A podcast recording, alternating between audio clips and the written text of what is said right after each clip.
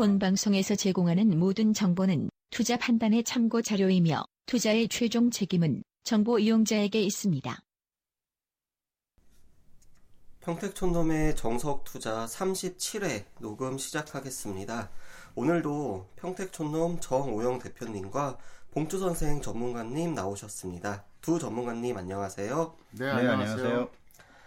아, 드라마나 영화에서나 볼 법한 일이 벌어졌습니다. 오늘 녹음하는 날짜가 11월 15일인데, 지난주 미국 대선에서 대다수 언론의 예상을 뒤엎고 트럼프 대통령이 탄생했습니다.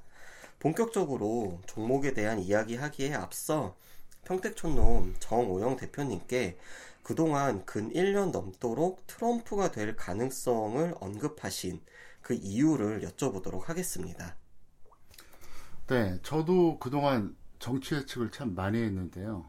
특히 선거 예측에서 뭐 자신감 있게 얘기했습니다. 근데 이번에는 저도 굉장히 긴장하면서 전망을 했습니다. 2015년 10월부터 어, 만약에 트럼프가 본선에 간다면 당선 가능성이 있다. 이 정도로 출발해서 어, 미국, 미국 대선일이죠. 하루 전에 제가 최종적으로 트럼프가 당선된다. 이렇게 발표를 했었는데요. 네. 어, 운이 참 좋았던 것 같고요. 제가 왜 그렇게 했는지 어, 설명을 좀 드리겠습니다.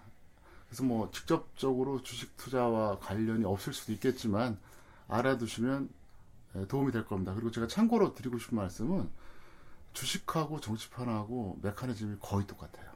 그래서 제가 정치 분석을 좀 하는 편입니다. 어, 간단하게 말씀드리면 결국 상수와 변수에 대한 겁니다. 세상에 상수만 있다 그러면 예측 못할 사람이 없겠죠. 근데 변수가 가미가 되잖아요. 그래서 저는 상수는 기본으로 깔면서 변수에 대해서 가감을 하는 이런 식으로 해서 예측을 하는 거거든요. 그래서 정치 예측은 어떻게 보면 제가 주식 예측을 더 잘하기 위해서 하는 일종의 뭐랄까요 좀 어, 취미라고 그럴까요? 예. 그렇다고 볼 수가 있겠고요. 네. 자, 그럼 본격적으로 제가 왜 그랬는지 설명드릴게요. 어, 총 8가지 이유가 있습니다. 처음부터 8가지는 아니었고요. 이제 시간이 흐르면서 8가지가 됐는데요.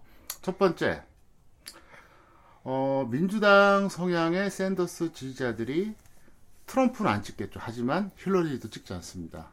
왜 그러냐? 힐러리하고 샌더스는 지지 성향이 너무 달라요. 그래서 샌더스를 지지했던 사람들이 힐러리 찍지 않다고 봤고요. 거기서 일단 표가 누락됩니다. 두 번째, 여론조사에서 파악되지 않는 수은표는 누가 많냐? 당연히 트럼프가 많다고 봤습니다. 왜냐하면은 트럼프 지지한다고 말하기 좀 창피하거든요. 세 번째, 어쨌거나 미국 유권자를 대상으로 하는 선거입니다. Strong Together 말은 그럴 듯한데요. America First가 훨씬 더 맞는 말입니다. 네. 네 번째는요. 잘 아시는 것처럼 미국의 거의 대부분의 여론조사는 어 어떻습니까? 언론사 힐러리. 힐러리가 네. 이기고 있는데 왜 언론사들이 발표하는 거는 믿을 수가 없는 게 힐러리에 대해서 압도적으로 지지하기 때문에 그건 애시당초서 무시했다는 거고요. 네 번째가 뭐 다섯 번째죠. 어, 다섯 번째는 오바마 대통령도 그렇고 오바마 대통령의 부인도 그렇고 미셸이라 그러죠. 상당히 오버하더라고요. 여태까지 미국 선거 보면서 저렇게 현직 대통령이 오버하는 거 처음 봤어요. 그게 무슨 얘기냐? 아, 지고 있다는 걸 알았어요. 여섯 번째는요. 어, 3, 4위 후보였죠. 어, 이 사람들이 만약에 완주를 안 했으면 힐러리가 이겼을 겁니다. 근데 완주했기 때문에 표를 잠식시켰고요. 일곱 번째가 뭐냐면은 어, 10월 21일하고 22일에 말레이에서 이제 북한하고 미국하고 갑자기 어떤 그 협상을 했는데 웃기는 게 뭐냐면 북한은 공식적인 그러니까 쉽게 말해서 국가공무원을 했고 미국은 전직 관료가 했어요. 좀 이상하죠? 이건 왜 그랬냐? 만약에 미국 대선 전에 북한이 뭔 짓을 저지르면 트럼프가 유리하다는 걸 알고 오바마가 작업했다고 시간 벌기 했다 볼 수 있겠고요. 여덟 번째죠. FBI에서 결국은 미국 대선 이틀 남기고 나서 이제 수사 종료했다고 발표는 했지만 약 10일 전에 재수한다고 발표했어요. 이거 상당히 의미가 있는 겁니다. 왜? 네. 이 사람이 만약에 정치 성향이 강했다는 분 또 다른 해석이 나올 텐데 정치 성향이 없는 사람이에요. 그리고 공화당원 출신인데 어, FBI 국장이 됐고요. 근데 이걸 임명한 사람이 누구냐? 바로 오바마입니다. 네. 오바마도 할 말이 없는 거예요. 무슨 얘기냐? 이 사람이 봤을 때는 힐러리의 이메일은 국가적으로 문제가 있다 봤기 때문에 얘기한 거고 역시 힐러리 말 맞다는 타격을 좀 입었습니다. 그래서 총 8가지 이유 때문에 저는 하루 전에 트럼프가 이길 것이다 이렇게 얘기했고요. 그대로 적중을 했습니다. 네. 정확한 분석과 예측 덕분에 미국 대선 결과가 나온 당일 코스피 지수가 1930선까지 급락하는 과정에서 뭐 저희 회원들은 이제 하방 베팅으로 큰 수익을 거둘 수 있었던 것 같습니다. 오늘은 어, 미국 대선과 관련하여 트럼프 관련된 특집으로 꾸며봤습니다. 일단 시장에서는 방위 산업주와 건설 그리고 바이오와 제약 관련주를 트럼프 테마로 분류하고 있습니다. 먼저 봉추 선생 전문가님께 트럼프 테마의 건설주인 두산 인프라 코어에 대한 설명 들어보겠습니다. 네, 두산 인프라 코어는 얼마 전 두산 그룹을 다루면서 설명을 했었는데요. 이번 트럼프 당선으로 매우 큰 혜택을 받았다고 볼 수 있습니다. 일단 두산 인프라코어의 역사를 간략히 설명드리겠습니다. 두산 인프라코어는 1937년 조선 기계 제작소로 출범하였습니다. 국내 최초의 대규모 기계 공장이며 그 후 1975년에 디젤 엔진 공장을 준공하였습니다. 그 후 굴삭기 개발을 본격적으로 시작하여 1987년 국산 장비로는 최초로 네덜란드에 수출하는 쾌거를 기록했습니다. 굴삭기, 지게차 등 건설 장비 제조를 본격적으로 확대하였으며 2005년 두산그룹의 일원으로 두산인프로코어가 출범하였고 그 후에 중동, 중국, 인도 등의 지사를 설립하였습니다. 두산인프라코어는 굴삭기, 덤프트럭, 발전기, 차량, 농기계, 선박용 디젤 엔진 등을 생산하고 있으며 최근 두산 밥켓스 상장을 앞두고 주가의 움직임이 있었습니다. 두산 인프라코어와 밀접한 관련이 있는 두산 밥켓에 대해서도 간략하게 말씀을 드리겠습니다. 두산 밥켓은 두산 인프라코어의 미국 자회사로 소형 굴삭기 제품을 생산하는 회사로 올 11월 국내 시장에 상장을 계획하고 있습니다. 하지만 청약에 상장이 연기되는 경험을 했는데 이번 트럼프의 당선과 동시에 트럼프 당선인이 1조 달러의 인프라 투자를 언급하면서 뜨거운 관심을 받고 있습니다. 두산 밥켓 청약에서 미달된 429만여 주가 트럼프 당선 이후 기관에서 전량 인수하는 등 미운 오리 새끼에서 황금알을 낳는 거위가 되었습니다. 이번 주 금요일인 18일에 상장할 예정인데 두산 인프라코어와 두산 밥켓은 당분간 한 몸으로 움직인다고 생각하시면 됩니다. 종목 대응 전략에 대해서는 잠시 후 다시 말씀드리도록 하겠습니다. 네, 설명 감사합니다. 방송이 나가는 시점에서는 아마 이미 상장이 되었을 거라고 생각을 합니다. 이번에는 평택촌놈 정우영 대표님께 이번 트럼프 당선으로 매우 큰 시세를 주었던 방위 산업주인 빅텍에 대한 이야기 들어보겠습니다. 네, 빅텍은 평상시에 저를 잘 아는 청취자라면 자주 언급했던 것을 알 수 있을 겁니다. 빅텍 본사는 경기도 이천에 있고요. 영동 고속도로 타고 쭉 가다 보면 강릉 방향 쪽에 이제 좌측에 이제 빅텍 공장이 있습니다. 1990년도 7월에 설립됐고요. 전자전 시스템, 전원 공급 장치, RFID 장치 등을 생산하고 어, 방위산업청과 연계한 국방산업을 진행하고 있습니다. 매출 구성은 전자전 시스템 15%, 전원 공급기 60%, 피아식별 20% 등으로 구성되어 있고요. 어, 방위사업청, 하나탈레스 등의 피아 식별기와 전자전 시스템 방향 탐지 장치 등을 공급하고 있습니다. 그래서 기업의 특성상 에, 겉으로 드러난 재무제표상의 수치보다는 방위산업 관련주와 대북 테마라는 관점에서 접근하는 것이 에, 훨씬 더 수월합니다. 그래서 어, 빅텍과 방위산업 테마주에 관련된 것은 잠시 후에 에, 다시 말씀드리겠습니다. 네, 빅텍에 대한 설명 간단히 들어봤습니다. 이어서 두산 인프라코어 종목에 대한 대응 전략 공주 선생 전문가님께 들어보겠습니다. 네, 일단 말씀드리고 싶은 것은 두산그룹이 지금도 유동성에 문제가 있다는 겁니다. 어, 전에도 한번 언급을 한 적이 있는데요. 두산 인프라코도 비슷한 어려움을 겪고 있습니다.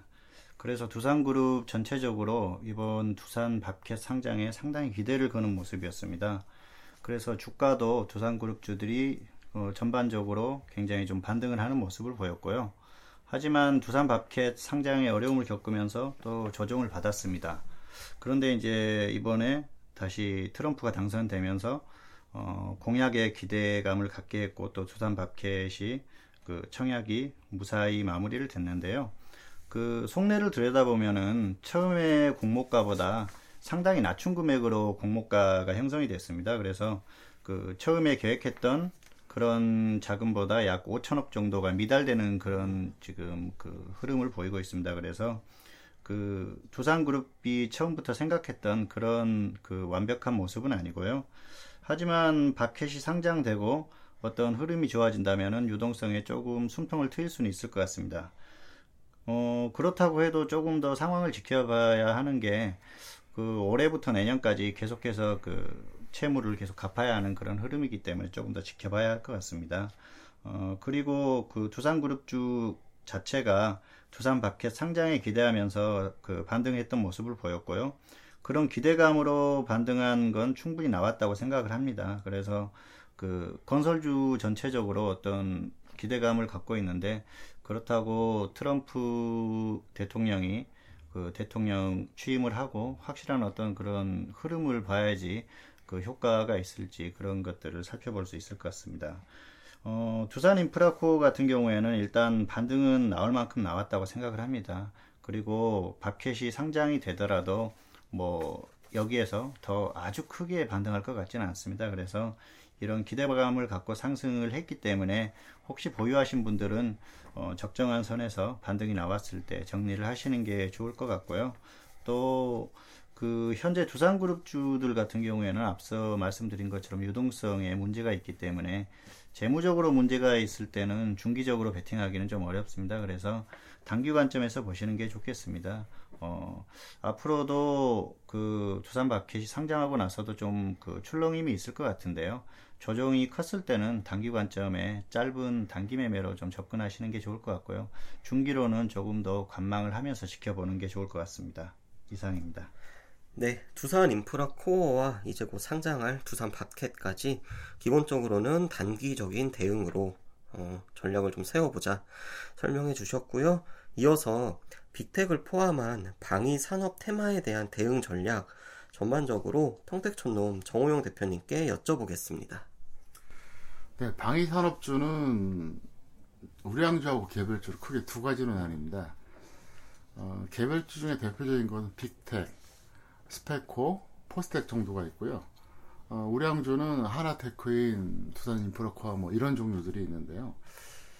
제가 볼 때는 테마주 관점이라 그러면 역시 개별주를 보는 게 낫습니다. 왜냐하면은 우량주 같은 경우에는 일반적으로 외국인과 기관에 의해서 주가가 형성되기 때문에 추세적으로 예를 들어서 뭐 방위산업 쪽으로 간다고 해서 똑같이 연동되기는 좀 어렵다고 봅니다. 그래서 어, 여러분들이 보시면 개별주를 보자. 그래서 빅텍을 이제 설명드리면 어쨌든 빅텍이 실제로 이제 대장 역할을 하고 있는데요. 빅텍, 스펙, 코 포스텍 이 세 종목은 웬만하면 틈틈이 계속 배팅을 시도하시는 게 좋습니다. 그래서 뭐 단기로 보든 중기로 보든 왜 그러냐면 트럼프가 대통령이 되는 한 이미 대통령이 됐죠. 당선이 됐으니까 이제 사실상 근데 아마도 그 북한과 관련된 변수가 끊임없이 터질 겁니다. 왜 그렇게 보냐면 오바마 대통령은 그런 말을 한 적이 있어요. 본인이 직접 했던 말인데요. 북한을 공격하고 싶지만 한국인의 피해가 우려돼서 못한다. 이렇게 말한 적이 있는데 트럼프는 그런 사람이 아니에요. 제가 그 블로그에도 이제 작성을 했었습니다. 칼럼을 작성했는데 평택촌놈 정호영의 오국청정이라는 블로그가 있습니다. 거기에 이제 그런 내용이 있습니다. 이 사람 보편적 가치에 관심이 없다. 네. 무슨 얘기냐면 뭐 인간의 존엄성, 생명의 존귀함 뭐 이런 거 별로 관심 없어요. 무슨 얘기냐? 이익이 대로 움직이는 사람이에요. 예를 들어서 어, 북한을 공격하는 게 미국에 유리하다. 그럼 공격할 사람이에요. 반대로 극단적으로 말하면 어, 북한에 핵이 있어도 뭐 오히려 미국이 그게 더 좋겠다. 뭐 그럴 가능성은 없지만 그러면 또 그럴 사람이란 얘기. 그래서 아마도 트럼프가 대통령으로 있는 한 끊임없이 북한과 관련돼서 변수가 발생할 것이고 또 어, 외적인 요인과 관계없이 북한 자체적으로도 굉장히 불안하거든요. 그래서 어, 제가 보기엔 최소 1년 길게 보면 2년 정도는 아마도 방위 산업주가 어떻게 보면 최고의 테마주가 될 거라고 봅니다. 왜냐하면 네. 대선 테마주 같은 경우에는 내년 12월에 대선이 끝나는데 아시는 것처럼 한 두세 달 전에 고점 찍거든요. 빠를 경우는 한 5, 6개월 전에 고점 찍고 미리 내려와요. 네. 그래서 오히려 대선 테마주보다 방위산업주를 더 제대로 보자 이렇게 말씀드리겠습니다. 네, 오늘은 트럼프 당선과 관련하여 건설주와 방위 산업주에 대해 알아봤습니다. 다음 주도 트럼프 특집으로 준비하여 악재로 다가올 업종과 호재로 다가올 업종에 대한 이야기 나누어 보겠습니다.